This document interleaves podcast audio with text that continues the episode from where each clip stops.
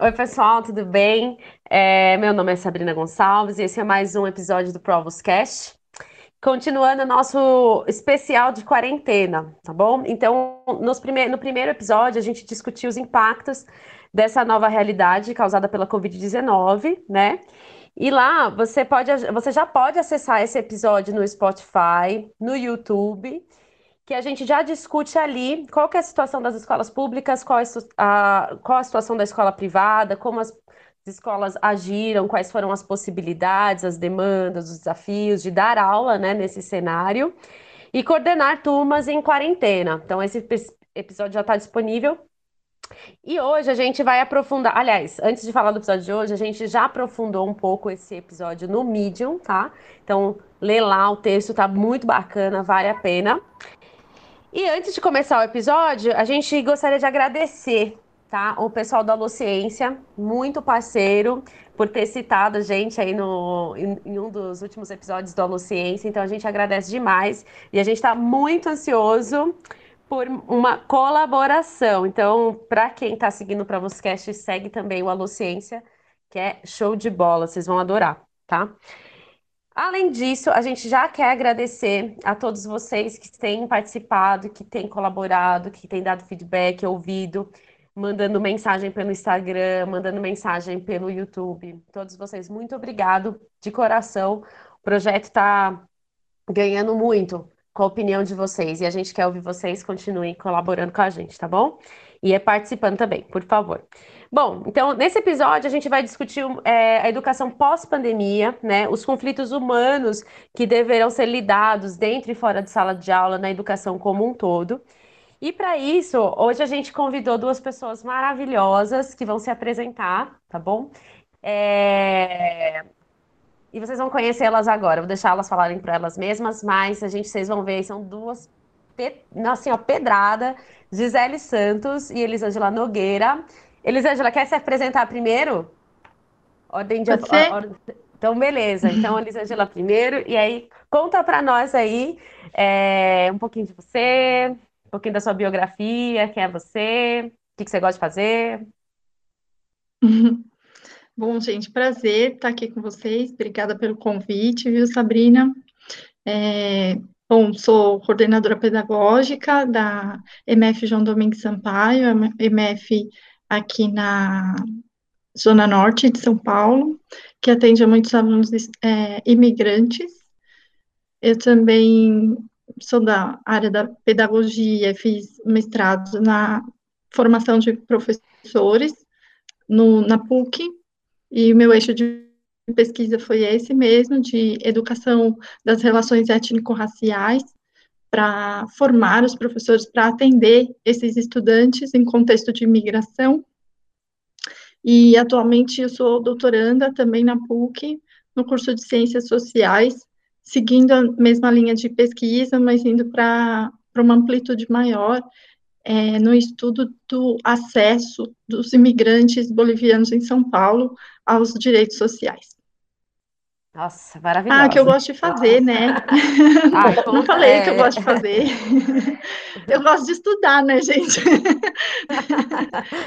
é, eu também sou mãe de é, duas adolescentes, né? Uma já é jovem, né? Tem 21 anos, a Rebeca, a Raquel tem 15, é, sou esposa do Rodrigo, e gosto de ficar em casa, gosto de curtir a família, essas coisas, além de estudar.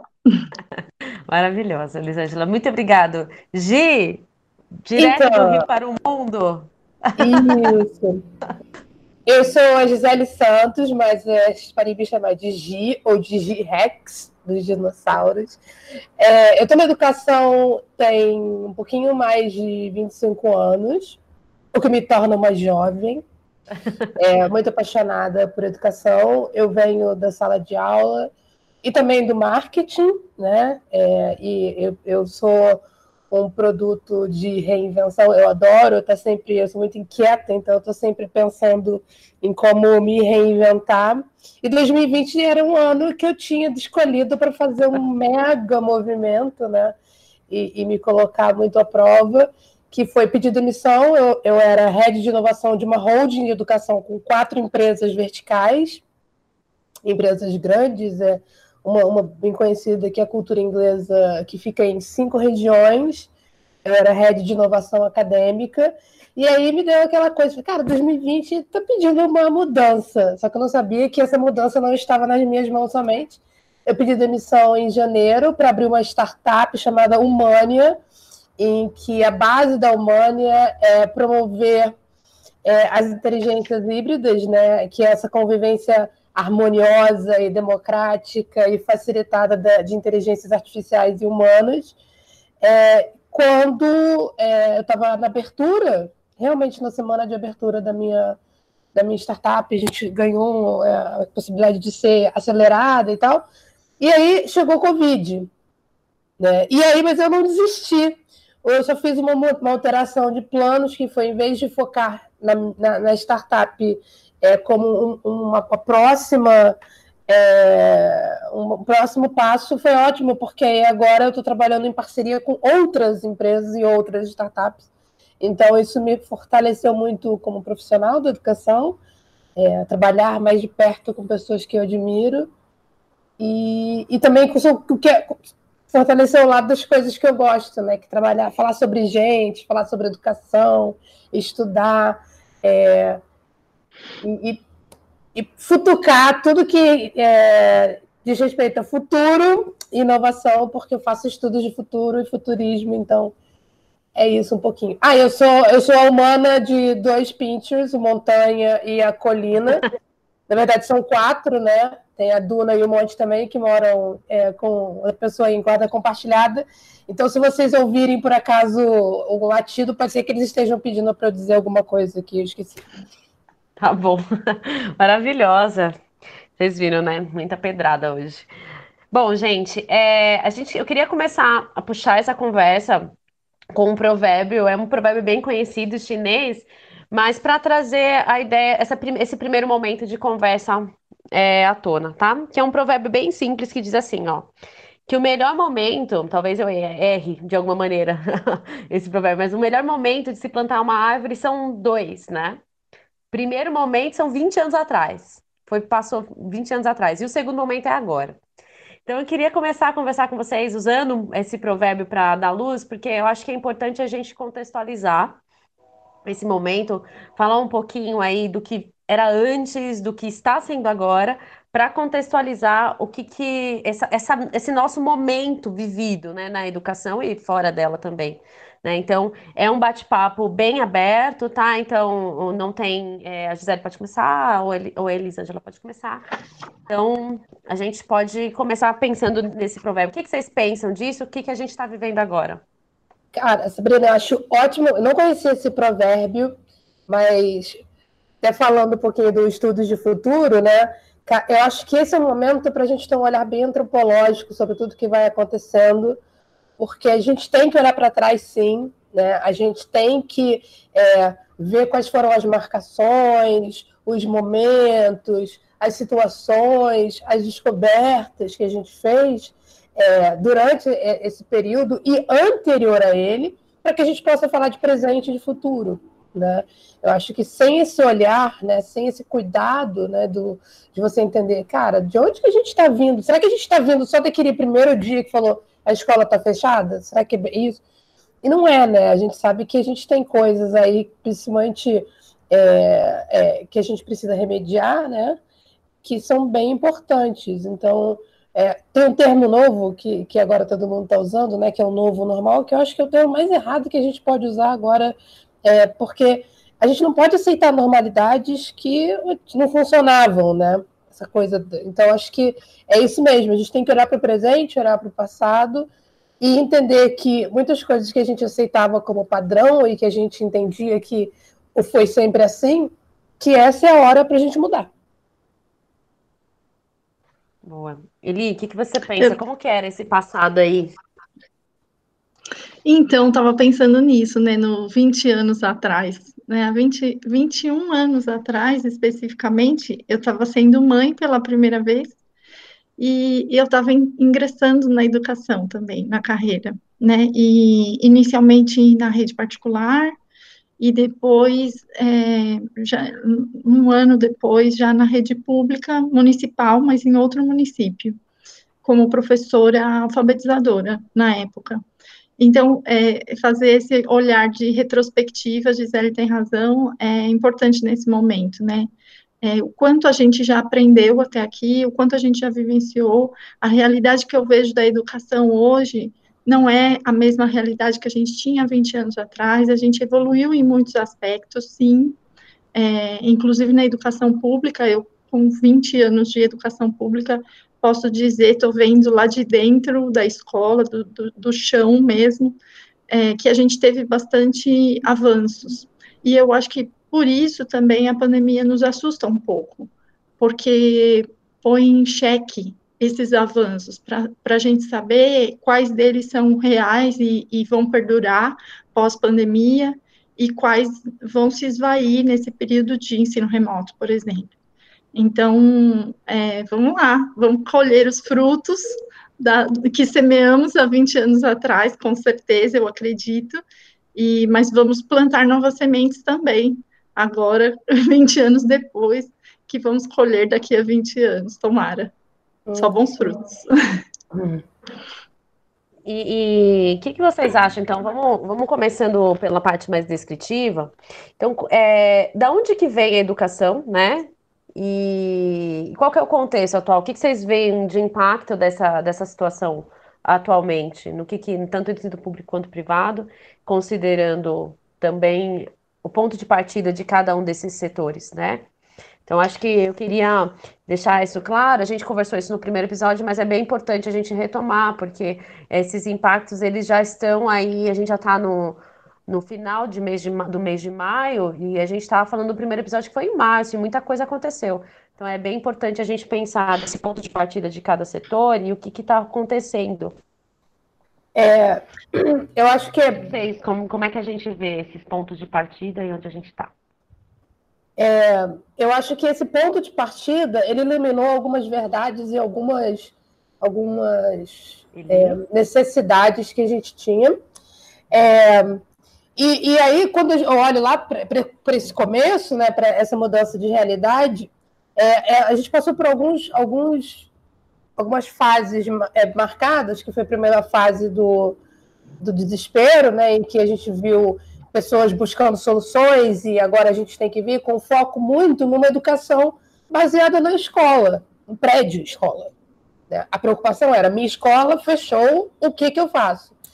E, e aí veio aquela enxurrada, importação, né, de, ah, porque nos Estados Unidos estão fazendo assim, porque na Coreia estão fazendo assim, e à medida que a gente foi caminhando, é quase como foi um exercício de luto, né, de perda, então vem o desespero, depois tem uma coisa da revolta, da tristeza, né, da aceitação, e logo depois dessa, dessa fase de enxurrada de solução, a gente viu algumas outras fases como é, não adianta a solução se você não souber fazer, e aí tem o entendimento de que a escola era muito mais que um prédio, e que as pessoas que estavam envolvidas, e, e além do professor e aluno, e que os, os, responsáveis muitas vezes não tinham muita ideia do que acontecia em relação à educação. E é, uma terceira fase que, tá, que abre essa última que a gente está vivendo, que foi a, do, a da negação, né? Não, não isso aí não, não vai, isso aqui não está afetando, ou isso aqui é, não, não, não, não é verdade, está tudo bem. Que, e agora a gente está vendo uma, uma de é, pessoas estão refutando, né? Estão dizendo, e, e o que eu mais escuto desses dias é: você tiraria o seu filho da escola? Você vai mandar o seu filho para a escola? E parece que essa discussão continua sendo sobre escola e não sobre educação. Então, eu acho que esse é, o, é a principal olhar que eu tenho de tudo isso, de tudo que eu estou vendo, de todas as conversas que eu estou participando. É, esse entendimento do que é educação, de que esse aprender, que essa, a gente deveria estar falando sobre aprender sobre educação e não sobre escola, é, é o que mais me, me move, o que mais me espanta também nesse momento. E aí, Eli, que que você, como é que você pensa isso do lado da educação pública? É, nesse sentido, eu concordo com, com a Gisele, a gente ainda tem uma, uma discussão com as famílias no sentido muito superficial né, e, e menos pautado no que é relação ensino-aprendizagem, né, mais no, no, no cotidiano do ir ou não ir para a escola, né, do estar ou não estar em contato com os professores. é claro que tem as, su as suas contradições, né? Cada família vivencia uma realidade. Então, eu estou nesse momento em contato com as famílias, eu ligo diariamente é, para famílias diferentes e cada uma está numa realidade. Então, tenho famílias que estão é, sofrendo nesse momento porque perderam entes queridos e não conseguem é, se organizar para conseguir acompanhar minimamente os estudos da, das crianças, dos adolescentes. É, também tenho famílias que perderam os empregos e que a luta é outra, é pela sobrevivência, e aí também parece que fica é, colocado para segundo plano, né, uma outra necessidade, essa da educação, do aprender, e no momento que eu preciso é pôr o alimento em cima da mesa. É, também tem outras situações, por exemplo, de pai que tem quatro filhos e só tem um celular com internet dentro de casa, né? E aí, como é que você faz? Que os quatro estão em, em em anos diferentes da escolarização e precisam do aparelho e só tem um. Teve uma mãe que me ligou, é, até falando assim: Olha, Elisângela, eu estou muito preocupada porque é, vocês estão postando as atividades, né? E eu estou acompanhando, mas o primeiro link que é, meu filho acessou é, acabou o, o meu crédito do mês, né? Então, como é que a gente faz para solucionar essa, essa situação? Uhum. Então, é, para nós lidar com, com esses aspectos todos, que aí envolvem aspectos que são de ordem social, que são de ordem econômica, que também são de ordem cultural, né? Como é que eu vou ensinar o meu filho que está no nono ano é, sobre conteúdos que eu já tive há 20 anos atrás e agora não me lembro, né? Como é que eu vou auxiliá-lo nas dúvidas que ele venha a ter? É, para além dessa questão da internet, que eu acho que é o que mais preocupa, né, se a gente tivesse na rede pública um, uma preocupação em termos de política pública mesmo, de universalização da internet para os estudantes, seria um problema menos para a gente pensar, né? Mas não é, não é essa a realidade, infelizmente. É. Mas, e aí, quer fazer uma contribuição, Gê? Não, não eu, eu, acho que a Elisângela está super certa. É, é, acho que, que é, e, e, é isso que. Essa coisa do olhar né, para o contexto. Né? A gente tem que olhar para o contexto. É, ainda que eu falei sobre a escola prédio, mas a escola prédio é também, para algumas pessoas, era o porto seguro né? da alimentação, de fugir de violência. Né? A gente sabe que, por exemplo, que é, às vezes o professor está preocupado em mandar os links, ou a secretaria, ou o governo, é, é, essa relação de ensino-aprendizagem, mas tem uma, relação de carga emocional enorme, e de segurança, né? E de segurança, que é, o professor, o olhar do professor é aquele olhar que falava, opa, tem uma coisa que não está indo muito bem.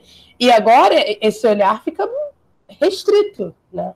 Quando, tem vezes que ele fica até impossível. Eu só queria elogiar uma coisa que, que é da Elisângela, que ela falou, e que eu acho que isso já traz um, um olhar completamente diferente. Ela falou assim: eu ligo para os alunos, eu ligo. É, sai daquela discussão online e offline. Gente, telefone tem carta. Está vendo agora professores que estão escrevendo cartas para os alunos. Então, acho que dá para a gente pensar nesse presente né, dessa árvore, de pegar o que, aquela árvore que a gente plantou há 20 anos e trazer algumas sementinhas que funcionam muito bem nesse momento. É, eu, e... eu, só quero complementar essa fala da Gi, porque essa, esse hábito de ligar, né, é engraçado. Os pais nos cobram muito, eles querem esse contato, assim, ouvir a voz. Teve uma mãe que pediu, inclusive, essa semana, ela falou assim, olha, eu li tudo é, o que o aluno tinha que fazer, o meu filho tinha que fazer, e eu entendi, mas eu sei que se eu ouvisse a voz da professora, se ele ouvisse a voz da professora, é mais fácil. então, essa coisa né, do, do, calor humano mesmo, do vínculo afetivo, que eu acho que ouvir a voz, é, ver a imagem, né, a, a, a, fisionomia da pessoa, traz um pouco mais de, de calor humano para essa situação aí tão distante. E aí, e aí, como é que a gente pode pensar nesses, nos impactos, né? Porque a gente vai discutir daqui a bem pouco, daqui a três minutinhos essa questão do próximo passo. Mas eu acho que é importante a gente pensar quais são os impactos que, esse que esse momento vai trazer. É, vocês estão falando de questões emocionais, questões sociais, questões culturais, questões. É, tem um. Questões de, de várias, diversos aspectos, né? Tem algumas pessoas que estão preocupadas, por exemplo, com evasão escolar, né? Tem uma, tem uma pesquisa importante da instituição, do Instituto Unibanco, se eu não me engano, que fala dessa grande preocupação com a evasão escolar, é, das questões do Enem, que agora, né, recentemente, a gente conseguiu esse breve adiamento, mas também tem uma questão importante aí é, de pessoas que estão concluindo um ciclo, então como é que fica isso? Tem outras preocupações, impactos na alfabetização, então como é que fica isso, né? o que, que vocês pensam desse cenário e os possíveis impactos disso? Antes de pensar numa possibilidade de futuro, né? Isso. É, eu, eu, acho que a gente tem um papel super importante que é, é resgatar e, e, se atentar para essa sensação de confiança e de que é possível, né? De, de, de criar uma esperança é, para que não, não, aconteça essa evasão, tipo, porque a desesperança, né? Essa coisa do ai, para mim, eu não, eu não perdi, já, e é muito comum as pessoas, perdi o ano, né? Essa sensação de perdas atreladas a esse movimento é, de ensino-aprendizagem, de escola, de, de educação, ela potencializa todas as outras, é, todas as outras, né? Então, se a pessoa acha que perdeu o ano, aí perdeu o Enem, perdeu. Então, acho que a gente tem um papel importante de resgate de visão de futuro, mas agindo no presente. Então, essa, essa pessoa que está, é, que agora preocupando com o Enem, ai, adia ou adia, ou esse responsável que, que fala, cara, agora eu gastei aqui, investi uma grana nesse computador e meu, meu, meu filho vai voltar para comprar a escola, e aí, o dinheiro que eu investi, então, acho que a gente tem que resgatar algumas relações de confiança e de, de visão de continuidade. Né? Até para que a gente possa ter essas pessoas é, ao nosso lado na hora de discutir. Porque essa desigualdade agora, ela tá, ela sempre existiu, mas agora ela está mais escancarada. E ela está mais escancarada porque ela meio que trouxe um retrato bem cruel para quem se, jogar, se julgava fora, né? Assim, ah, isso aqui não é, não, meu filho, que é, ele, ele trouxe muito mais gente para essa roda da desigualdade. Né? Que tinha gente que uhum. vivia ali, não, isso não é comigo, isso é lá na escola da comunidade, isso é lá na escola rural mas está ali num bairro nobre de, de São Paulo, às vezes, e falando, você também é desigual, né? Então, acho que a gente precisa resgatar esse entendimento humano que a Elisângela falou, esse, essa possibilidade de crer que a gente consegue sim fazer alguns movimentos saudáveis. Maravilha. É, eu tive uma reunião com os professores semana passada, né? Eu, eu trabalho com, com a equipe dos, dos professores especialistas dos anos finais, no ensino fundamental. Então, nós temos 30 professores na equipe. Eu estava falando, resgatando com eles é, o conceito da pirâmide de Maslow, que divide em necessidades primárias e secundárias, né? Então, explicando, contextualizando um pouco essa questão do impacto eu penso que a gente foi afetado, de uma maneira geral, nas nossas necessidades primárias, que uma delas é de segurança. Né? E, e, aí o Maslow é, vai contar para a gente que quando essa, é, esse abalo, nessa necessidade de ter segurança, ou como a Gisela está falando, de continuidade, de saber o que vai acontecer amanhã, também nos traz segurança, quando isso é abalado, todas as outras funções da pirâmide também são abaladas, né? Então, a forma como eu me vejo, a forma como eu vejo o mundo, a forma como, como eu me relaciono com o outro, como eu me relaciono com a, aprender, né? Como eu me relaciono é, com, com as pessoas que estão ao meu redor, dentro de casa e fora de casa tudo isso é, fica necessariamente abalado também. Então, eu, eu penso que a primeira coisa que a gente teve que tem que lidar é, numa situação de impacto psicológico é a questão do medo, o medo gerado por essa insegurança. Então, eu tenho medo de me contaminar, eu tenho medo de contaminar meu ente querido, eu também tenho medo de perder o ano, mas eu também tenho medo de ir para voltar às aulas, né? O professor, na, nas primeiras semanas, eu recebi a ligação de, dos professores chorando, né? Com medo é, de perder algum ente querido que foi diagnosticado com a Covid, é, outros de perder parte do salário, e isso aconteceu também, né, que eram professores que tinham projetos de contraturno e, e o salário foi cortado, é, também com medo da própria tecnologia, poxa, eu nunca tive que fazer isso e agora eu tenho que aprender em menos de duas semanas e já saí fazendo, né, teve uma professora que usou o termo assim, é, nós estamos aprendendo a trocar o pneu com o carro andando, eu achei perfeito, é isso mesmo. E, então, lidar com tudo isso, no ponto de vista é, psicológico, é super complexo. Eu, o ano passado, já tinha vivenciado uma situação é, de observação, vou, vou falar de, de, uma questão empírica, tá? É, na, na, nossa unidade, o aumento de, do número de estudantes adolescentes com depressão e o aumento do, dos casos de automutilação. Eu não estou falando de pandemia, eu estou falando de 2019. Eu já estava observando isso e isso era gritante. Eu tive professores saindo em licença médica por estresse, por insônia, por problemas psicológicos também. Então, a gente já vinha numa crise econômica que estourava numa crise é, emocional, né, dos aspectos emocionais, acabava gerando consequências para o quadro educacional também. Isso não dá para a gente ignorar.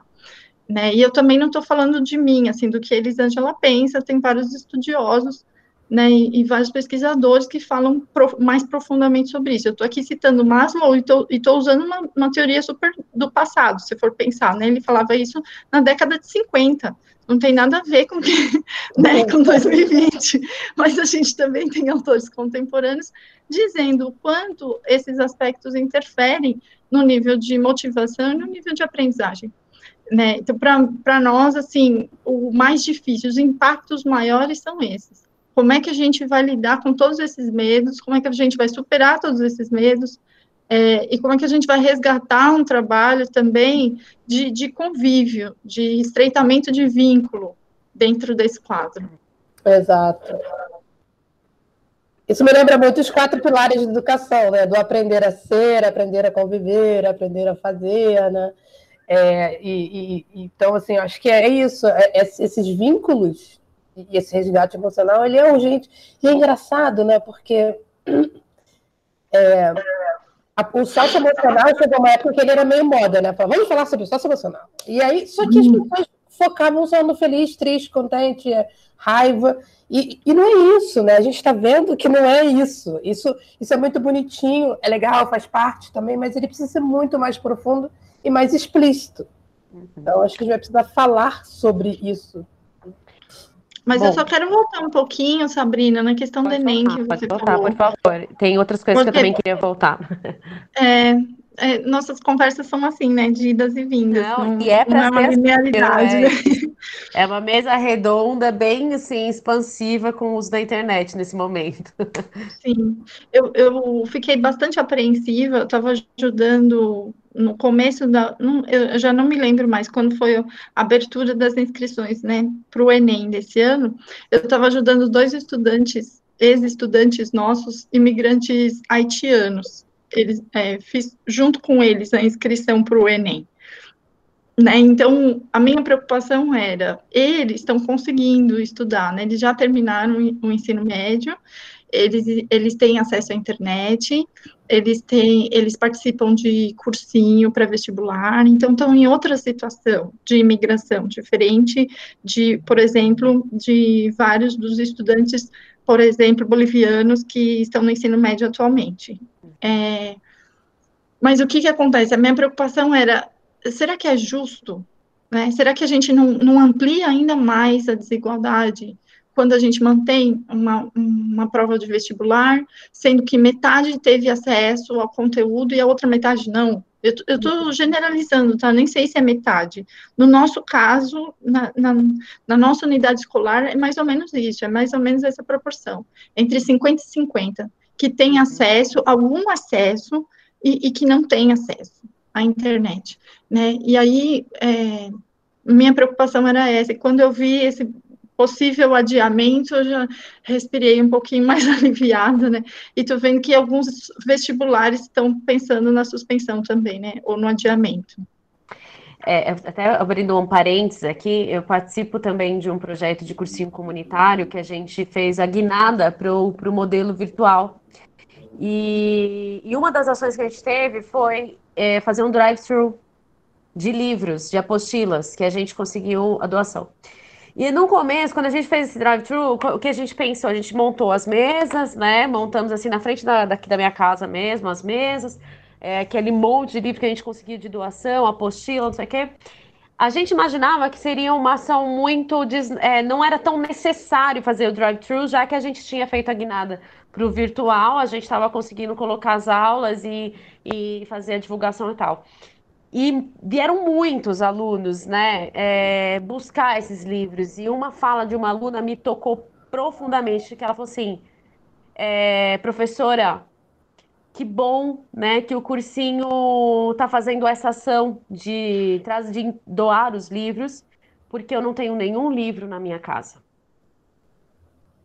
E eu também não tenho acesso à internet. Então, aqui, assim, aquela, sabe aquela coisa assim, é exatamente aquela situação de eu tenho o, uma estatística, eu sei que existem pessoas que não têm livro, mas quando essa pessoa vem até você com o pai dela buscar livros e ela já não é mais um número, ela é uma pessoa de carne e osso na sua frente, pegando aqueles livros e muito contente por ter acesso àquele material que para nós foi um pequeno, um pequeníssimo esforço de montar uma mesa e de colocar ali à disposição uma arrecadação de livros, né?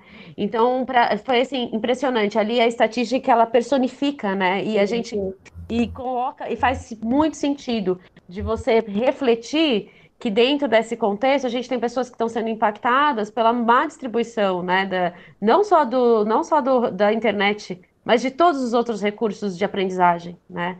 Então eu queria fazer só essa abertura porque eu acho que é bem, bem, vai muito ao encontro do que a Elisângela falou.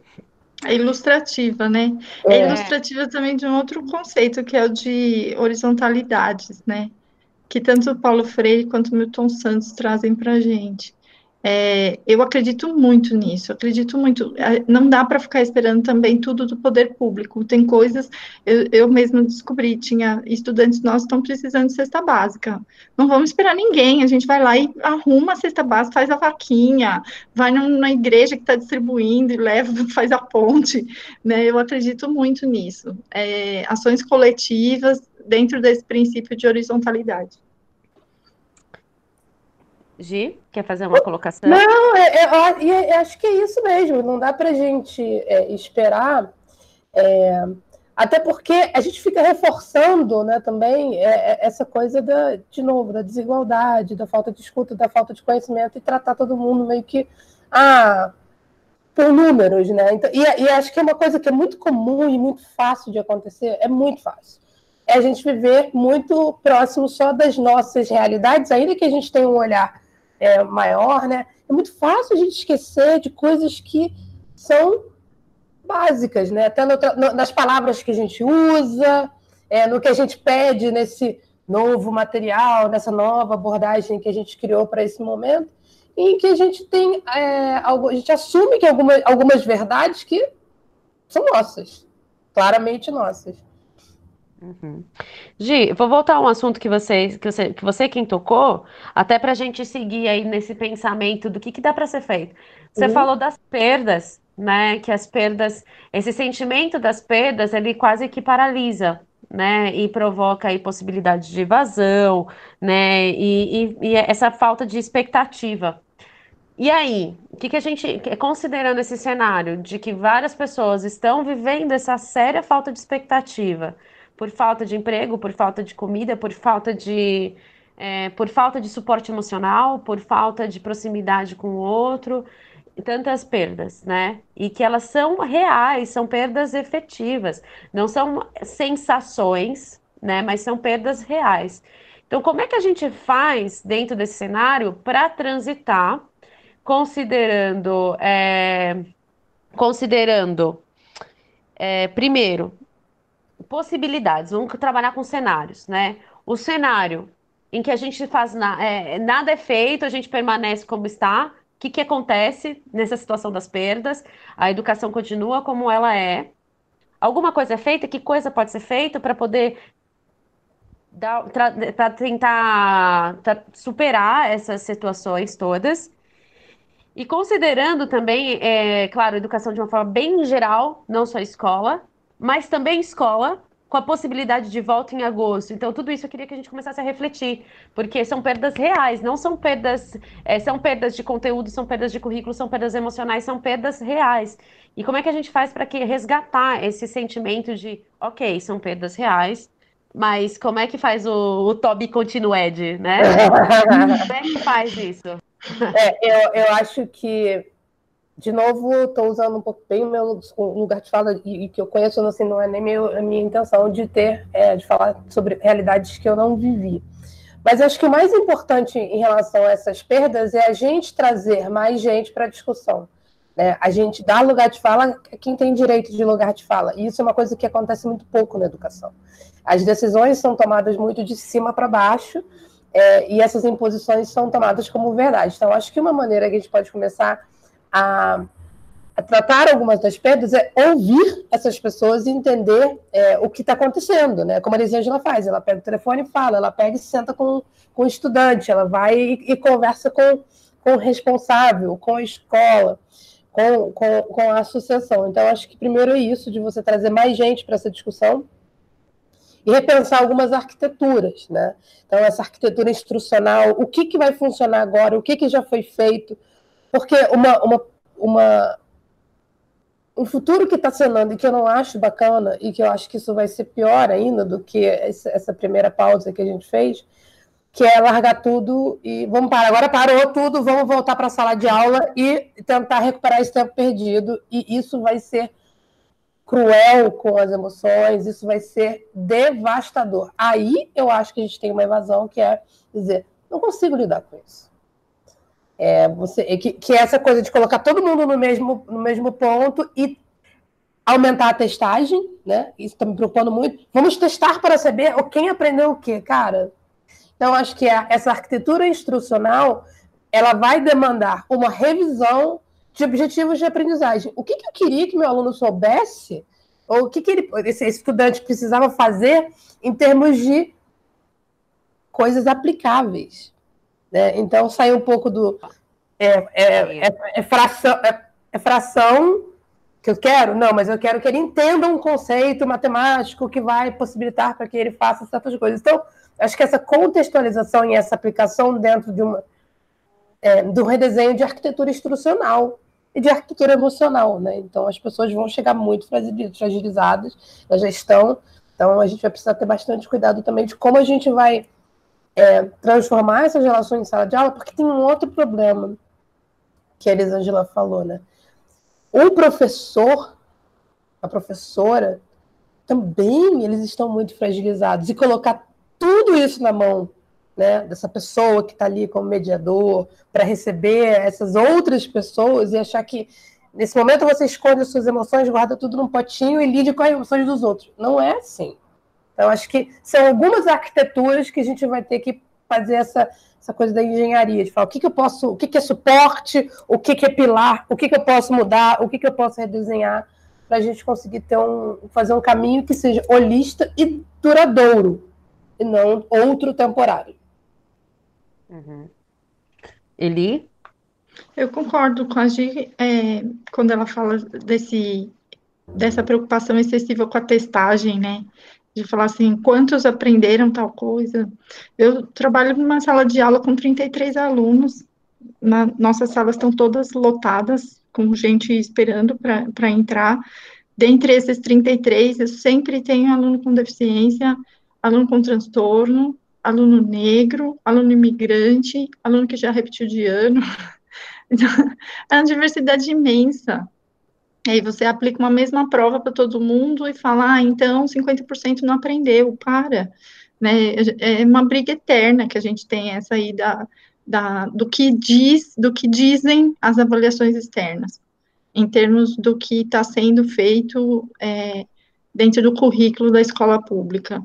Então, essa é uma, uma guerra, porque, e, e, eu sempre falo com o pessoal do núcleo de avaliação, para mim isso é desumano, você falar que a mesma prova serve para um estudante que tem deficiência intelectual, e você manda a versão ampliada da prova que o outro está fazendo, para mim não quer dizer nada.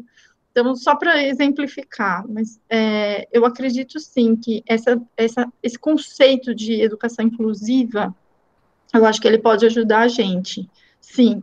É, primeiro, nessa, nesse, nesse resgate dos vínculos, nesse resgate do convívio, né? E eu também concordo quando a Gi fala é, sobre não depositar tudo, tudo isso no, no, no colo do professor, não dá para fazer isso. Eu ouvi, eu acho que foi o secretário de Educação do Estado, se não me engano, da rede estadual, dizendo que a probabilidade de retorno seria no segundo semestre, com é, metade da turma de cada vez, né? A presença escalonada. Eu acho que isso é o mínimo. A gente está tá brigando, eu estou há 11 anos na rede pública municipal de São Paulo. Desde que eu entrei lá, a nossa briga não era por, só por aumento de salário, era por redução de número de alunos por turno. É uma guerra também que a gente tem estabelecido.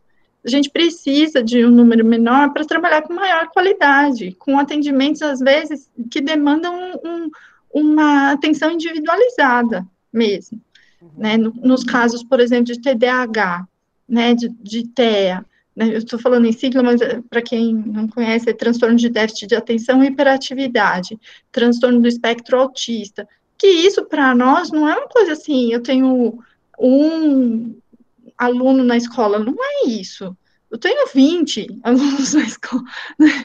eu tenho 150 alunos imigrantes, que são hispanohablantes, por exemplo, né? Então, não, não é pouca gente.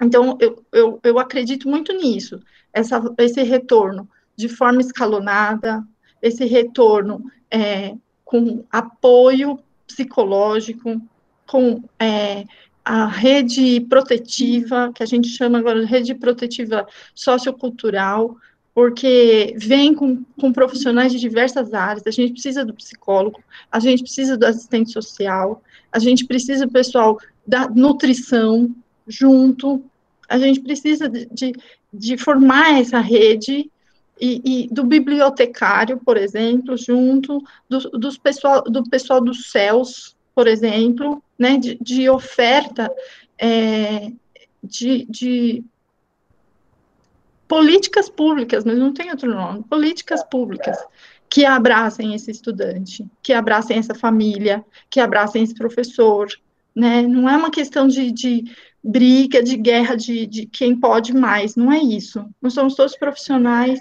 e precisamos nos unir. Eu acredito muito nisso para a gente retomar aí nesse segundo semestre. É, eu vi esses dias que, que já comecei, meu coração já começou a doer é, que o número, é, a demanda por termômetros é, já foi lá para cima. Isso me, me deu uma amargura, porque as secretarias de Estado, né, é, as escolas estão fazendo compras enormes de termômetros para que os professores controlem, porque eles olham, vem, vem lá na. Ah, porque na Suécia o cara chega, bota o termômetro. Gente, isso vai ser uma, uma. Eu tenho medo disso virar de novo o que eu chamo da a revolta dos puffs coloridos, né? Que, é, que, era, que era, assim, quando, quando, quando, a gente começava a falar de transformação digital, é, isso muito no cenário também em particular, é o que você via de escola mostrando que puff colorido e salas pintadas, cara, isso é, a transformação digital não é isso, é outra coisa. Né? Eu estou com muito medo da gente ter uma segunda revolta dos puffs coloridos, até para isso virar chamada né, de, de, de Estado, né, de políticas públicas e, de, de, e também do mercado. Assim, ah, na minha escola todo dia vamos aferir a temperatura, aqui sentaremos é, em espaços. Então, eu estou assim, tão preocupada que vire esse segundo momento de mostrar a casca né, e de, e de colocar isso na mão do professor porque, e, e é da vontade de falar, gente, para, para de olhar o, a escola lá da, da, né, do Japão, que tem um, robô, tem um robô, não é um professor. É um robô que olha e, e lê, faz uma, uma captação de, de leitura facial. É, na China também, Gi. É, então, gente. Na China também. E aí, quando eu vi isso, eu falei, caramba, já começaram a comprar termômetro. Você sabe? Aí você fala assim, e a comida, e o psicólogo, e o fisioterapeuta. Então, assim, sabe? É, eu, eu tô assim, mas eu prefiro ter fé e achar que as pessoas vão acordar. Vou fazer uma pergunta para vocês, até a respeito de uma coisa que você falou, Gi, que é, que é uma coisa que eu sei que para que o seu trabalho e para tudo que você tem feito tem, é, também é muito caro, que é ouvir as pessoas, né? Ouvir as pessoas para resolver e ter essa, essa resolução que ela não vem do outro, não vem de fora, mas vem do contexto, né? Como que a gente faz isso agora, voltando para a escola? O que, que a gente pode pensar na prática? Diga assim, ó, tudo bem, nós vamos ouvir as pessoas para poder fazer um redesenho de transição, né? E aí, pensando nesse, em algo que seja atemporal, porque pode ser que a aula volte em agosto, mas a gente está supondo que ela volte em agosto. Mas e se ela volta em setembro, se ela volta em outubro, e se ela não volta? Uhum. Né? Como é que fica esse cenário?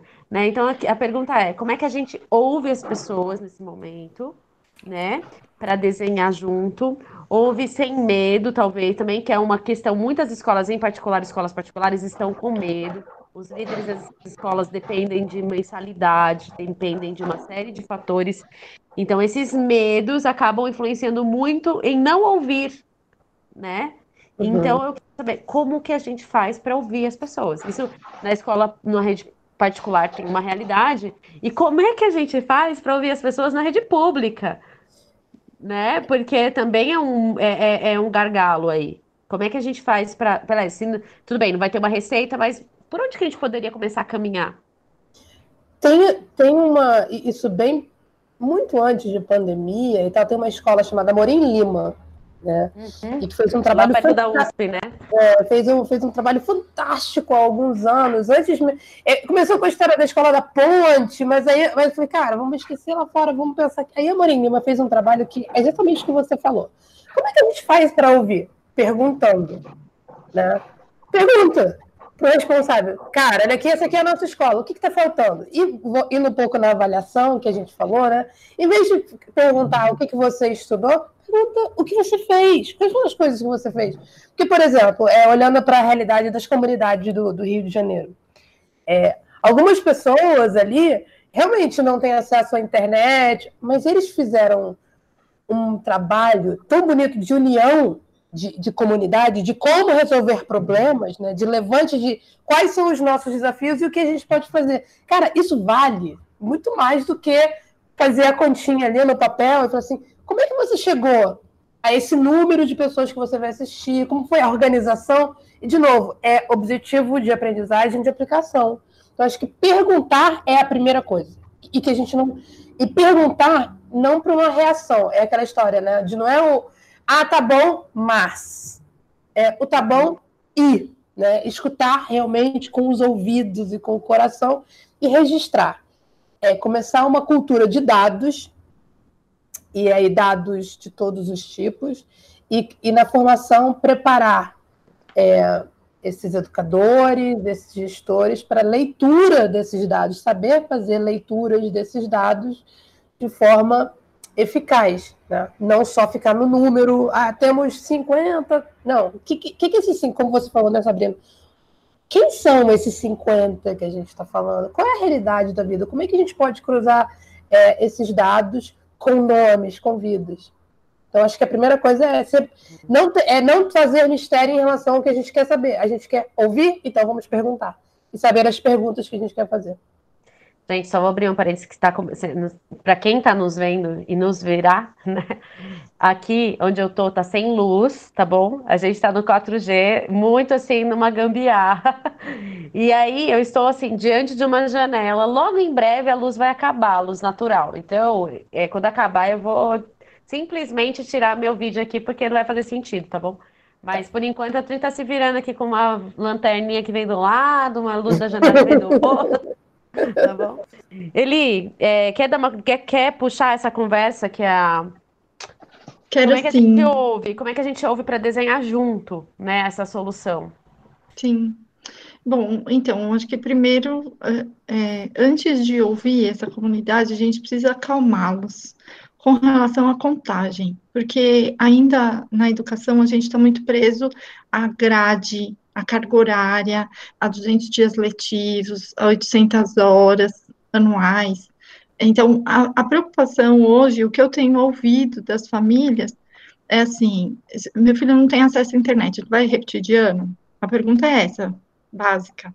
Então, para começar um diálogo, eu preciso responder essa pergunta, né? E é claro que a gente não responde essa pergunta sozinho, a gente está é, é, submetido a um, a um sistema organizacional. Então, eu preciso dessas respostas vindas, no mínimo, da Secretaria Municipal de Educação, né? E eu sei que também sozinha ela não vai responder, ela vai ter que é, perguntar também na, na hierarquia. A gente estava falando das horizontalidades, né?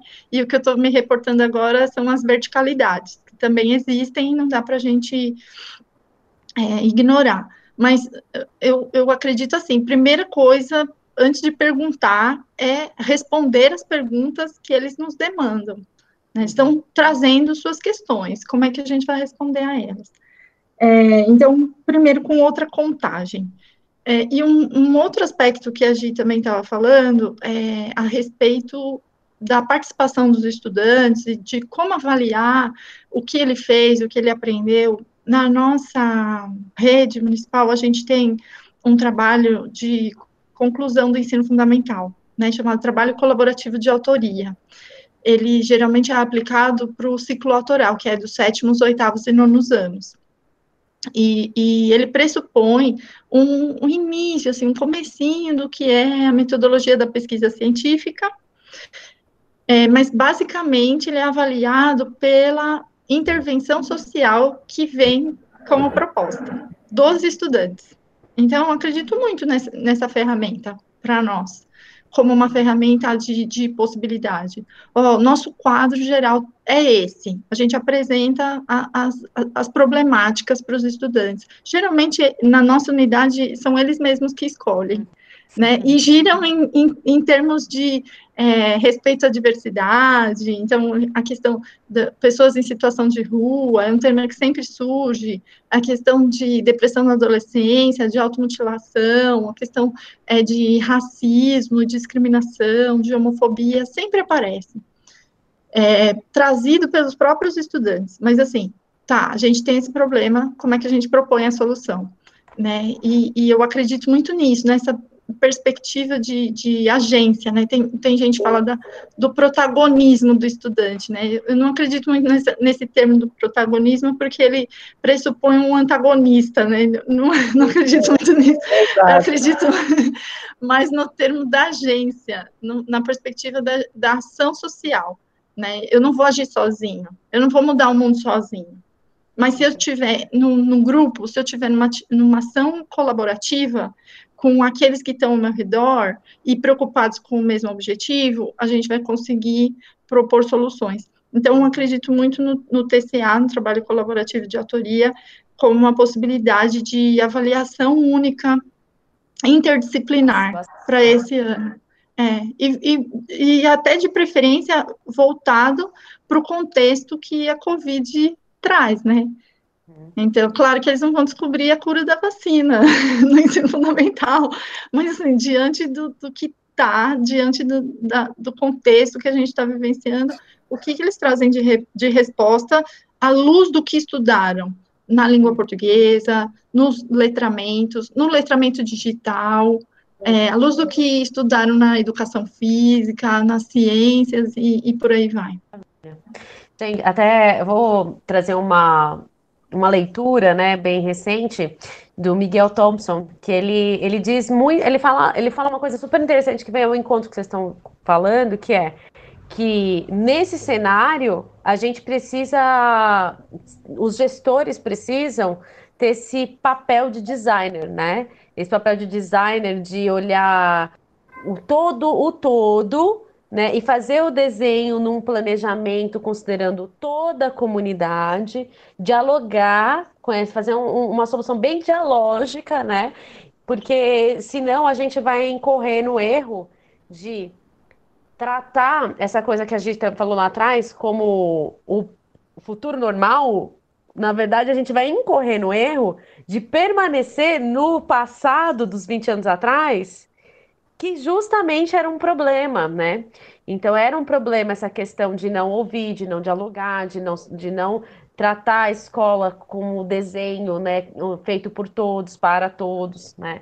E aí ele, ele traz isso daí. E uma, e uma, uma outra citação, eu acho que eu vou tirar minha câmera, gente, porque eu já tô assim parecendo uma penumbra, tá? Mas. Peraí, eu, eu, tô te vendo, tá bem. vendo bem? Então tá ótimo. Também. É eu tô olhando aqui, às vezes o reflexo é meio esquisito, mas enfim. E uma outra pessoa que fala, um, faz uma fala muito interessante que, que eu acho que vale a pena a gente trazer, e é até para a gente começar a caminhar assim para um pro momento quase que final da nossa conversa. O, o, o, o, o né, o Domênico Demassi, ele fala uma coisa super interessante sobre o porquê o trabalho remoto ele não pegou assim antes da Covid, né? Ele diz que a gente sofre de uma coisa chamada síndrome de Clinton, que é o, que era o quê? O Bill Clinton, né? Que não queria que os estadistas dele é, trabalhassem remoto, fizessem esse teletrabalho e tal. Eles não queriam. Ele, porque os líderes têm ainda uma concepção de poder muito antiquada que exige as pessoas muito presencial, muito estar junto. Então, é quase uma, uma imposição de poder no trabalho presencial. E aí eu até quero fazer essa observação, porque os nossos líderes também, nas escolas, os coordenadores, diretores, eles têm um pouco desse, dessa ideia, né, de que desse de poder e, e hierárquico, verticalizado, muito historicamente mesmo, pela própria, a própria história desse, desse cargo nas escolas, né? Muito de supervisão, muito de muito de administração, muito de olhar vertical de supervisão, né? E a demanda atual não é supervisão, a demanda atual é de desenho colaborativo. E eu acho que tem, vem tudo muito essa, essa síndrome que a gente tem de ver os poderes e a posição de liderança muito desse, nesse aspecto de supervisão. O que vocês acham? Vocês concordam? Vocês acham que a demanda atual vai, vai por esse lado mesmo? O que, vocês pensam a respeito disso?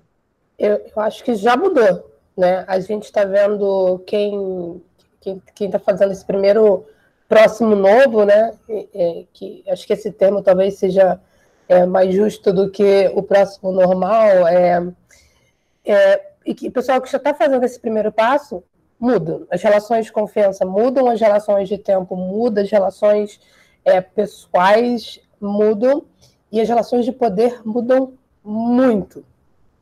Né? Então, essa questão da autonomia, de você poder estar em, vários lugares e, ao mesmo tempo, de você estar, estabelecer conversas com vários setores e várias pessoas, inclusive seu concorrente.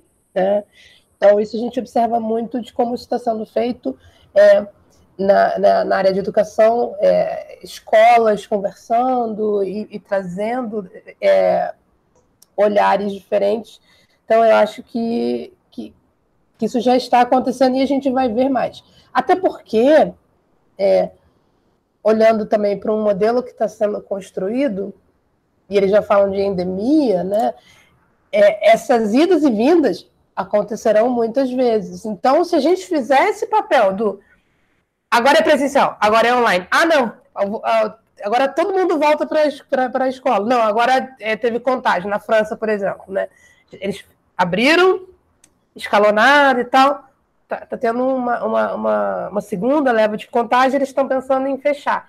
Cara, isso é né, isso causa mais um estresse. Então a gente vai ter que fazer pensar para um, um novo, e de repensar. E, de novo, como a Elisângela fala, eu acho que isso é importante. Quando eu falo, às vezes, a pessoa fala, ah, mas você vive num mundo cor-de-rosa. Não, gente, eu sei que a gente tem todas as premissas, as políticas que a gente tem que fazer. Mas esse também é o momento da gente questionar por que, que uma aula tem 50 minutos, por que, que você tem que ficar cinco horas na escola? Por que, que as relações precisam ser dessa maneira? Esse é o momento bom para a gente já pensar também nesses é. novos questionamentos. Hoje foi a primeira mudança, né? Você falando disso, foi a primeira mudança que eu tive que fazer. É, começou o ensino remoto, a gente, te, a gente tem com os estudantes de sexto ao nono ano seis aulas de 45 minutos, sou eu que faço horário na escola, então geralmente eu agrupo em aulas duplas, mas nem sempre isso é possível, porque tem professores que têm número ímpar de, de aulas, então, é, de forma geral, eles têm quatro a cinco aulas por dia, quatro a cinco áreas por dia, divididas em seis aulas de 45 minutos. A primeira, a primeira mudança que eu tive que fazer é: não dá para eu colocar tudo isso em atividade remota. Então, eu cortei pela metade. Todos os estudantes de sexto no ano têm três áreas do conhecimento por dia. E aí, eu já fui orientando os professores a fazerem atividades interdisciplinares. Que então, por exemplo, nós temos lá, dentro do, do da grade, nós temos, além das, das, aulas comuns de educação física, matemática, português, eu tenho uma da sala de leitura, que seria de literatura, e outra de educação digital, seria no laboratório de informática. Então, esses já de cara agruparam com outras áreas. Mas, de qualquer forma, eles vão ter de duas a três atividades por dia que para o contexto de alguns já é muita coisa. Já tem gente que não está acompanhando. Né? Então, o, isso que você está tá dizendo de é, é, como é que eu enxergo o currículo daqui para frente, sem dúvida vai ter que ser mexido, sem dúvida. Né? A contagem vai ter que mudar. E, e um olhar, né? A economia circular é, fala muito sobre isso, né? Dessa questão do olhar para os recursos. Então, agora também é um ótimo momento para a gente entender que esses estudantes também são recursos mentais maravilhosos. Como é que a escola pode se ajudar? Como é que você pode fazer com que alunos, por exemplo, do ensino fundamental, é, é, anos finais, possam colaborar com, com o, o, o, é, a vida e com, com essa do, dos alunos do ensino fundamental dos anos iniciais, porque você, aí de novo, vou ficar batendo essa tecla da aplicação. Aí as pessoas vão começar a entender que sim, existe aplicação. Vão parar de fazer aquela coisa, ah, nunca usei é, nenhuma nada sobre química. Cara, você faz, se você faz um bolo, você está fazendo, né? É química, é matemática. Então, a gente, a gente precisa pegar esses recursos que a gente já tem, que a gente já conhece, que já estão ali à mão, é, parar um pouquinho de querer reinventar a roda e falar assim, Olha só, temos aqui um grupo de pessoas que tem um, um, um fanzine, que tem é, uma, uma, um coletivo. Vamos pegar essa galera que já está fazendo, vamos aproveitar e trazer para a nossa roda de conversa e trabalhar mais em roda. Né? Porque na roda ninguém fica invisível. Né? Se você trabalha em, em... Na roda ninguém fica invisível, você vê todo mundo.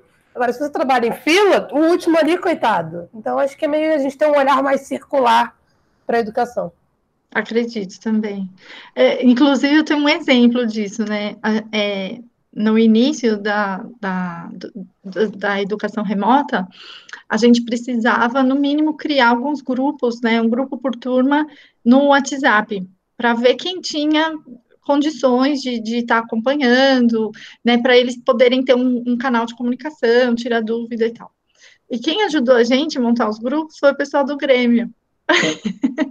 Porque a gente não tinha o, o, contato dos estudantes, né? A gente tem na secretaria da escola, geralmente é o número do responsável, né? E aí eles mesmos já tinham, ah, mas na minha turma eu tenho, ah, na nossa, na nossa turma já tem um grupo, né? Eu posso pedir para o professor entrar. E assim, quem ajudou a gente a encontrar soluções foi o próprio Grêmio Estudantil. Pessoal, é, a gente vai seguindo, assim, esse, esse, papo tá uma delícia, mas a gente precisa ir seguindo para algumas conclusões, algumas considerações finais, né? E aí, sobre o que vocês falaram agora, queria até fazer uma colocação que agora nesse, nesse trânsito aí entre começa, né? Começa a gravar, não começa a gravar, a gente estava conversando sobre o, o Rousseau, né? O filósofo russo, 1930, que ele já falava que, que a gente podia considerar é, menos tempo de aula que a gente já podia considerar outros espaços de aprendizagem. Né, que a escola poderia ser um ambiente mais amplo, né, ter duas horas, duas horas de aula né, por, por, por dia, que os alunos teriam uma maior produtividade, dar espaço para o ócio, né, para o brincar, para o aprender com a brincadeira, com o outro. Né? Essa escola muito iluminista que a gente tem, que considera muito a cabeça, e assim, a cabeça é, é o centro e, e, esquece de todo o resto do corpo, então o brincar fica de fora. Pode, pode ver que assim, né? Quem está salvando a gente agora na pandemia é exatamente as soluções de artes, de educação física, que a gente fala, vamos fazer é, um exercício em casa, né? Vamos correr para esses, esses lados que é menos cognitivo e mais emocional. Então hoje a gente está escancarada, a escola está escancarada tudo que a gente não quis como educação. Né? Todos esses problemas emocionais que a gente está tendo que lidar é porque a gente colocou no centro total a cognição e o racional e afastou da escola aquilo que é intuitivo, aquilo que é percepção, que é sensorial, que é corpo, que é, que é andar, que é correr. Na né? educação física é aquela aula que, que a molecada mais ama. Educação física é a aula que todo mundo ama, porque ali você se expressa, você anda, você corre, né? E é justamente aquela que fala que, que as pessoas menos dão importância. Ah, educação física, né? Ah, artes, né? Ah, hum, tanto faz. E aqui a gente está vendo esse momento de que a gente abandonou essas coisas e a gente vai ter que resgatar essas coisas, né? E aí o Rousseau já falava, olha, dá mais tempo para isso, dá mais tempo para o ócio, ócio por ócio, ócio por lazer, dá, e coloca a cognição um, duas horas. Então podia ser um momento ótimo da gente começar a resgatar essas possibilidades, né? Que já tem muita gente que já trabalhou, já estudou, já viu como isso é importante né, na educação.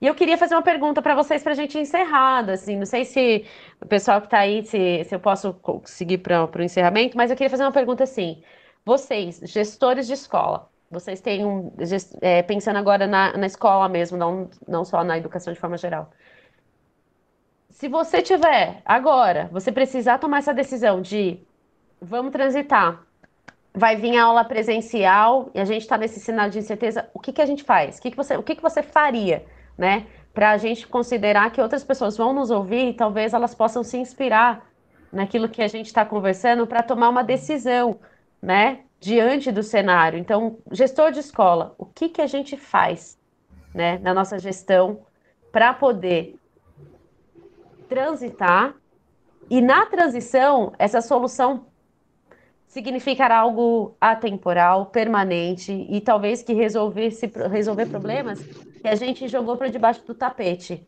lá antes do Covid, né? É, eu acho que tem, tem algumas palavrinhas. A primeira é de estudo, de reconhecimento. Eu acho que as pessoas têm que estudar é, as próprias realidades, os contextos, estudar no sentido de buscar literatura, é, base, você falou né, de Rousseau, eu falo de Frenet, cara. Frenet era um cara que falava assim, vamos todo mundo lá para fora? E isso vem muito do, da história dele, né? Que ele estava com uma questão vocal, ele não podia falar, ah, o aluno, o estudante precisa ter voz. E essa voz, né, agora, de dar voz às pessoas que, tão, que estão envolvidas, é, fazer e, e, de novo, vou insistir, quem é gestor precisa instituir uma, uma cultura de dados, né? De ter esses dados para você saber quem você vai atingir, como você vai atingir, a quem você atinge. É, formação. Precisamos falar sobre formação e, de, e formação não é você colocar um curso de como usar ferramentas digitais. A formação é muito mais profunda, é trazer é, pensadores de educação, é você também se atentar de que não se paute pelos novos nomes que estão dando as coisas que já existem há muito tempo, busquem base, né? Que é, a gente tem a gente tem as ondas, né? Eu acho que quando sempre que tem feira educacional, eu adoro, porque é muito engraçado. Você vai, eu, eu vou muito, né? E aí você vê assim, cara, eles estão oferecendo a mesma coisa há anos, só cada ano ele tem um nome. E aí as pessoas ficam assim, cara, agora. É... E eu falo isso porque, cara, é uma área, é área que eu trabalho, né? De, de, inovação, de criação, de inovação acadêmica. E aí, tipo assim, agora todo mundo é maker. Aí agora. Aí eu assim, mas isso aí vem de antes, ele tinha outro nome. Metodologias ativas, isso tem outro nome, isso tem um. Então, assim, em vez de ficar procurando novos nomes, entenda que você, quais são os desafios que você tem. Então, é, tem uma, a gente faz muito uma, uma questão que é dos cinco porquês. Chegue à raiz do seu. Olha que voltou!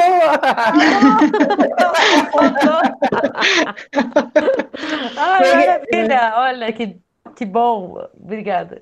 Chegue à raiz seu, das suas questões, Olha. né? E, e, aí vai, vai, faz que nem criança de quatro anos, que é, a Elisângela tem filho, quem tem filho é o sobrinho que convive com criança, a criança fala assim, por quê? Aí você responde, tá, mas por quê? Quando chega no terceiro, porque você já não tá, sabe assim, cara, você já começa a questionar a sua própria decisão. então a gente tem que perguntar mais porquês, né, nessa, nessa volta. Eu acho que como gestor tem que perguntar, por que que eu tenho, será que eu tenho que comprar mesmo notebook para todo mundo? Será que eu tenho mesmo que então, assim, perguntem-se porque e criem uma cultura de dados também. E formação, formação, formação. Então, é, eu acredito que isso também é importante. A formação, eu, eu é, na minha área de pesquisa, eu falo na formação da educação para as relações étnico-raciais. Então, isso que você falou, Sabrina, de que artes e educação física ficava para é, como se fossem áreas secundárias, menos importantes, nas relações étnico-raciais elas vêm para o topo. Porque quando a gente vai falar, por exemplo, de negritude, não tem como falar de negritude sem falar de corporeide, é, é, corporeidade. É, não tem como a gente falar é, de ancestralidade sem falar de literatura. Não tem como falar é, de diversidade étnica sem trazer os elementos artísticos que, que é, traduzem essa etnia, né? Seja nas marcas do corpo, seja na, na, nas indumentárias, na, nas vestimentas, seja, é, enfim, na, nas artes visuais, nas artes plásticas cada etnia vai trazer a sua marca e a arte vai captar isso e vai trazer isso também para dentro do ensino fundamental, para dentro da educação. Então, acredito muito nisso.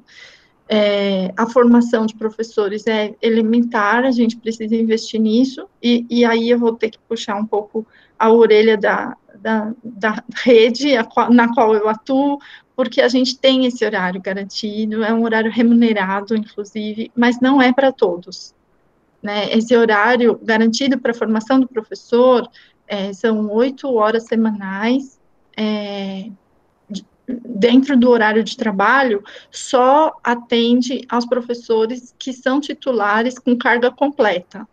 Aqueles professores que são concursados também, mas não têm todas as turmas atribuídas, eles não podem participar de forma remunerada. Então, eu, eu preciso desse horário garantido para todos.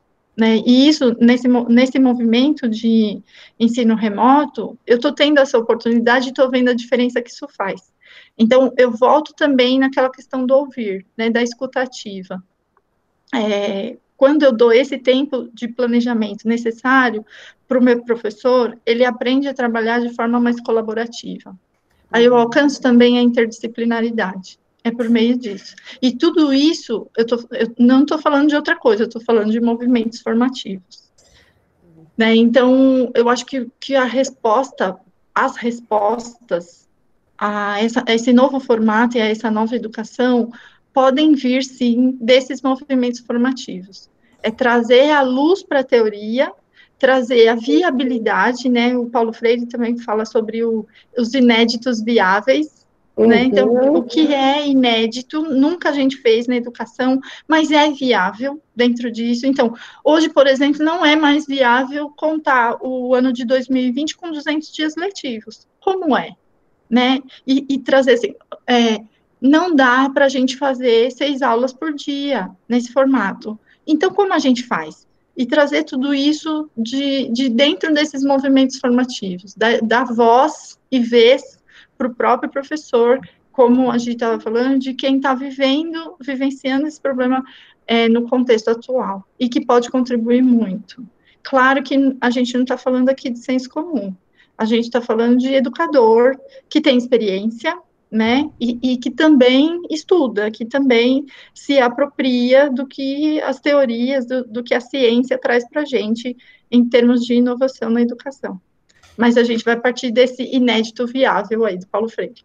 Maravilha, nossa, maravilha. É, e o que, o que a Elisângela falou, acho que é super importante, porque coloca é, esses educadores também mais, é, de uma forma mais explícita também, do papel como aprendiz né? Que quando você tem, você assume, você tem assumidamente esse papel de aprendiz, você também começa a olhar para as dores dos seus estudantes de forma diferente.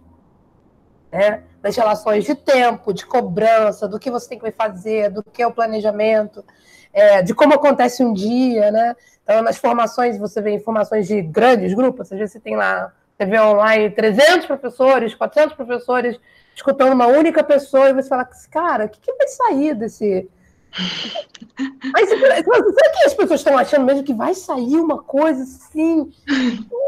Talvez não, né? Talvez seja essa questão de repensar qual o seu papel também como aprendiz, como outras pessoas aprendem melhor, é, como essa formação vai ser também para esse é, educador a partir de agora. Então, acho que é, dentro do. Você falou do, do Paulo Freire, né? Dentro dos estudos de futuro e de design, a gente fala sobre esse ineditismo e, e das perguntas e de você falar assim, tá, a gente vai dizer que não dá para fazer? Dá para fazer. Né? Mas como? É o como podemos do design, né? E desapegar, né? Eu acho que é uma palavra que as pessoas vão precisar aprender de fato, porque se, se os gestores, se os professores não desapegarem de certezas absolutas vai ficar muito difícil esse retorno, vai ser insustentável do ponto de vista emocional, do ponto de vista humano, né? E, no, e, e, a gente às vezes é, a gente não é muito difícil. A gente, eu digo como especialista, digo como bióloga, tá? Porque nós como biólogos, nós biólogos, a gente sofre da a gente sofre da dificuldade de desapegar. Tudo para a gente é muito importante. Então, por exemplo, eu vou dar uma aula de biologia, eu nossa, eu amo mitocôndria, eu vou até o fim. Eu vou ali reação por reação. E não vai ter uma que vai sobrar, né? Só que isso é do ponto de vista do aluno, aluno não é importante. Será que é importante mesmo que ele saiba reação por reação? Ou é meu, é meu fetiche pelo conteúdo que me diz que isso é importante, né?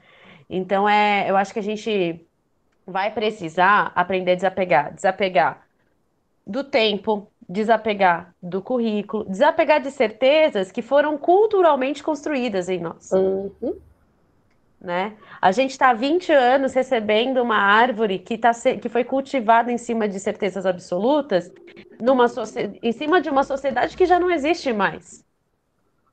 Né? Então a gente está falando de certezas que foram construídas por um, por um tipo de sociedade e que a gente, na dinâmica da coisa, foi mudando, né? Então a gente precisa desapegar dessas certezas para poder construir soluções colaborativas, né? E aí, só para também, uma coisa que vocês falaram que veio, me cutucou, a gente está falando de formação, mas tem um público que talvez não, não nos ouça com mais propriedade, mas que deveria entender que a gente também está falando de formação inicial.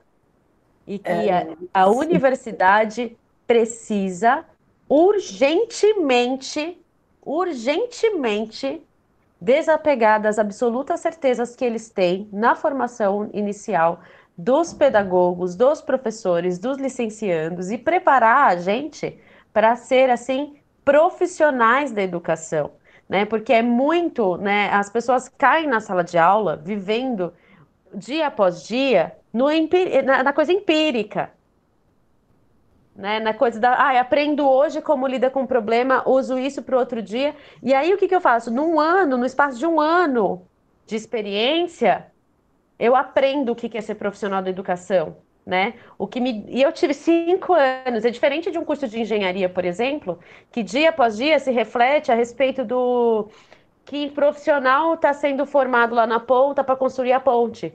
A gente não pensa no professor, a gente pensa muito nesse aspecto vocacional, né? E deixa a coisa fluir pela natureza, né? Que já que é vocação, uhum. deixa que Deus faz o serviço, que é dom isso daí, né? E aí a universidade abre as mãos e não faz nada. E aí lá na ponta, a formação continuada, é o professor que não sabe, é professor que é vagabundo, é professor que é desestimulado. Então tem uma série de estigmas que aparecem né, em cima da profissão do professor, de, super desestimulando as pessoas a serem professores, mas também por uma séria irresponsabilidade das universidades na preparação inicial desses profissionais que caem no mercado de trabalho, e nós somos do mercado de trabalho, nós somos trabalhadores, né? A gente não é um vocacionado por Deus que desceu com a, com a bata do amor e vai com Deus. A gente tem amor pelo que a gente faz, mas a gente precisa também ser profissional ser profissionalizado. Né? É, é isso. Eu queria falar uma coisa também que vocês falaram da educação física e tem um um outro lado que a gente precisa olhar também é que esse resgate, tudo que a gente está falando, tem que começar no, no, no, ensino infantil. Né? É muito comum, ah, mas aí é, é, eu esses estava vendo e eu, eu falei assim, ai meu Deus, livrai-me de todas as tretas online. Que era, que era, que era o pessoal falando, né, da, ah, mas isso aqui, eu estava num grupo e tinha uma professora que estava, ela fez uma, tipo, uma dancinha e chamou a família, uma coisa que eu achei fantástica, era uma musiquinha, uma música sobre que eu estava falando, trabalhando as coisas. E, ah, mas aí a gente vai ter que ser também agora é, animador de auditório. falei, cara, se uma pessoa que está na educação não consegue enxergar o que está por trás daquela música, o que está por trás, que, o que vem antes, esse planejamento, né? É bem complicado. Então a gente precisa começar a falar, tirar essa coisa de que professor de ensino infantil não se aprofunda, de que a criança não se aprofunda e que criança vai para a escola para pintar e brincar. Gente, é a base. Né? Então existe, demanda muita formação, demanda muito estudo.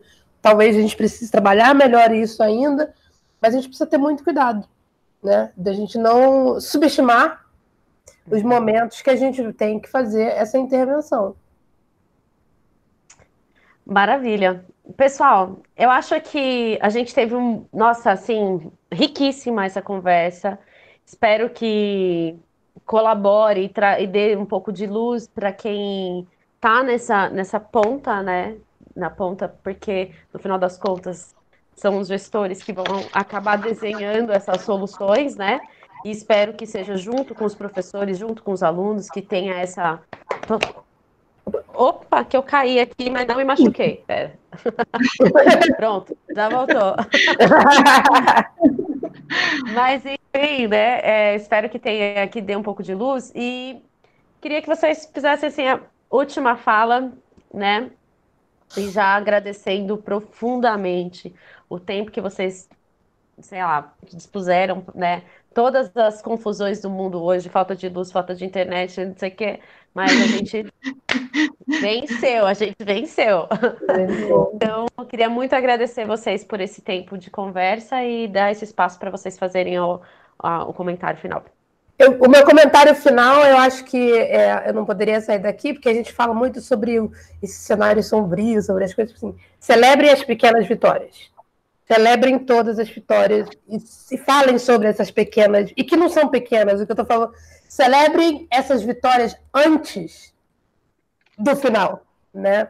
Encarem todo dia como uma possibilidade, falar assim, gente, chegamos ao fim do dia, o que, que a gente está levando para o próximo, né? Isso que é, então acho que é enxergar também dentro desse planejamento que a gente vai fazer é esses, essas, esses marcos. Considerem esses marcos de sucesso para que isso também estimule o próximo dia. E não ignorem o passado, não ignorem, não esqueçam, não tentem apagar o que a gente viveu agora, porque isso é histórico, inclusive para os estudantes. Essa, a gente falar para os estudantes que o que estão vivendo é histórico, que precisa ser documentado, é importantíssimo, porque serão os próximos formadores, os próximos gestores, então acho que seriam essas duas. Não ignorem passado, não tentem apagar esse momento, não passem uma borracha, finjam que, na, que nada aconteceu e celebrem, tenham marcos de vitórias mais curtos, mais concretos, para que a gente seja mais feliz nessa rede de suporte que a gente precisa tanto. Bom, Sabrina é, e Gi, eu gostei demais do nosso papo, agradeço muito.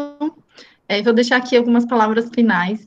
Que são uma, um trechinho de um texto que vai, vai ser publicado já já, chamado Educação Digital em Tempos de Crise, que eu acabei de escrever, é o capítulo de um livro, que diz assim: Até certo ponto, todos os tempos são incertos, pois o desenvolvimento cultural nunca permanece imóvel nunca é fixo. Então, é, da, do livro Educação é, no Tempo das Incertezas, que é de 2003, organizado pelo Luiz Armando Gondim. Então, está falando que a gente está vivendo um momento de incerteza, é um momento histórico, é um momento de incerteza, mas lá em 2003 já existiam tantos tempos de incertezas, uhum. né? Em 1964 a gente viveu outro tipo de tempo de incerteza, né? Então é um tempo de incertezas, a gente precisa lidar com ele, com sabedoria, com paciência, com tranquilidade, com equilíbrio, sim, ouvindo, né, com, com atenção, considerando as falas de todas as pessoas que estão envolvidas. E eu quero também aproveitar esse finalzinho para divulgar um, uma página no Facebook que eu também participo, é chamada hum, Brincada da Educação. A gente começou com uma cara de brigada, né? Era para ser uma brigada, uma brigada de apoio, só que a gente gosta de brincar, então virou uma brincada. O pessoal lá da, da PUC é, dia 25, então, segunda-feira, toda segunda-feira às 18 horas, tem uma live com o pessoal fera da educação também, que está discuti é, discutindo essa, esse nosso tempo de incertezas, está discutindo o ensino remoto, está discutindo educação inclusiva, é, e todo esse contexto que a gente está lidando atualmente. Então, convido a todos, quem puder, dá, uma, um pulo lá e brinca com a gente na brincada da educação. Maravilha. Quer fazer recomendação, Recomendações? Recomendações, coisas para a gente ouvir, coisas para a gente ler? É, eu acho, eu, eu gosto muito, porque eu, eu falo nessa questão do ouvir, né? Eu acho que encontre dentro das suas comunidades, né? Como, de repente, se você não, não, não for na brincada, pense qual, qual é a sua brigada que você pode, pode fazer, né? Porque pode construir. Tente enxergar dentro da, da sua rede próxima também outras pessoas que estão precisando desse apoio, criem novas. É, a gente tem. É, participo de vários grupos de professores, né? Busquem esses grupos, façam a leitura, uma leitura informada e busquem fontes. Acho que é, é importante. Busquem fontes sólidas. E queria agradecer, foi um papo maravilhoso. Eu acho que é, é um exercício para a gente também, como aprendiz, né? Eu, eu, eu, sempre gosto de aprender, vou atrás das leituras sugeridas, eu vou atrás de, de tudo isso. E só para dizer uma outra coisa, não se cobrem demais e evitem as comparações. É, que isso vai também ajudar bastante, né? A gente vai ser um momento esse momento de retorno, né? Aqui no Rio, o governador está querendo voltar no dia 1 de junho. Uhum. Imagina, nas escolas. É, e aí já começaram as comparações, né? O que, que vai ser, o que não sei quem acontece. Gente, vivam um dia de cada vez, mas entendendo que até para você viver um dia de cada vez precisa ter planejamento. Maravilha. Pessoal, muito obrigada. Obrigada ao pessoal que tá, que a gente tem, assim, eu estou aqui, né, de Aparecida, mas tem também o LG, também tem o Vinícius, a Cláudia Tchê, que está aqui com a gente ajudando, dando apoio, organizando tudo isso para que isso for, que seja possível. Então, agradeço muito, muito, muito para Voscast. Agradeço demais essa discussão que a gente teve, né? Logo em breve estará no ar junto com o texto de aprofundamento, né, a gente usa essas referências todas que a gente discute para montar um texto e liberar no Medium. Então, siga a gente lá nas redes para que a gente possa é, crescer e levar essa discussão para mais e mais pessoas. E basicamente é isso. Muito obrigada. E a gente espera muito, muito, muito, com muita fé. que a educação aprenda a conviver com a dinâmica da mutabilidade né, da sociedade, né, e que a gente possa ser cada vez mais forte e preparar as pessoas para serem felizes durante a vida que elas escolherem ter para si e suas profissões, tá bom? Então é basicamente isso, gente. Muito obrigada e obrigada. por hoje é só.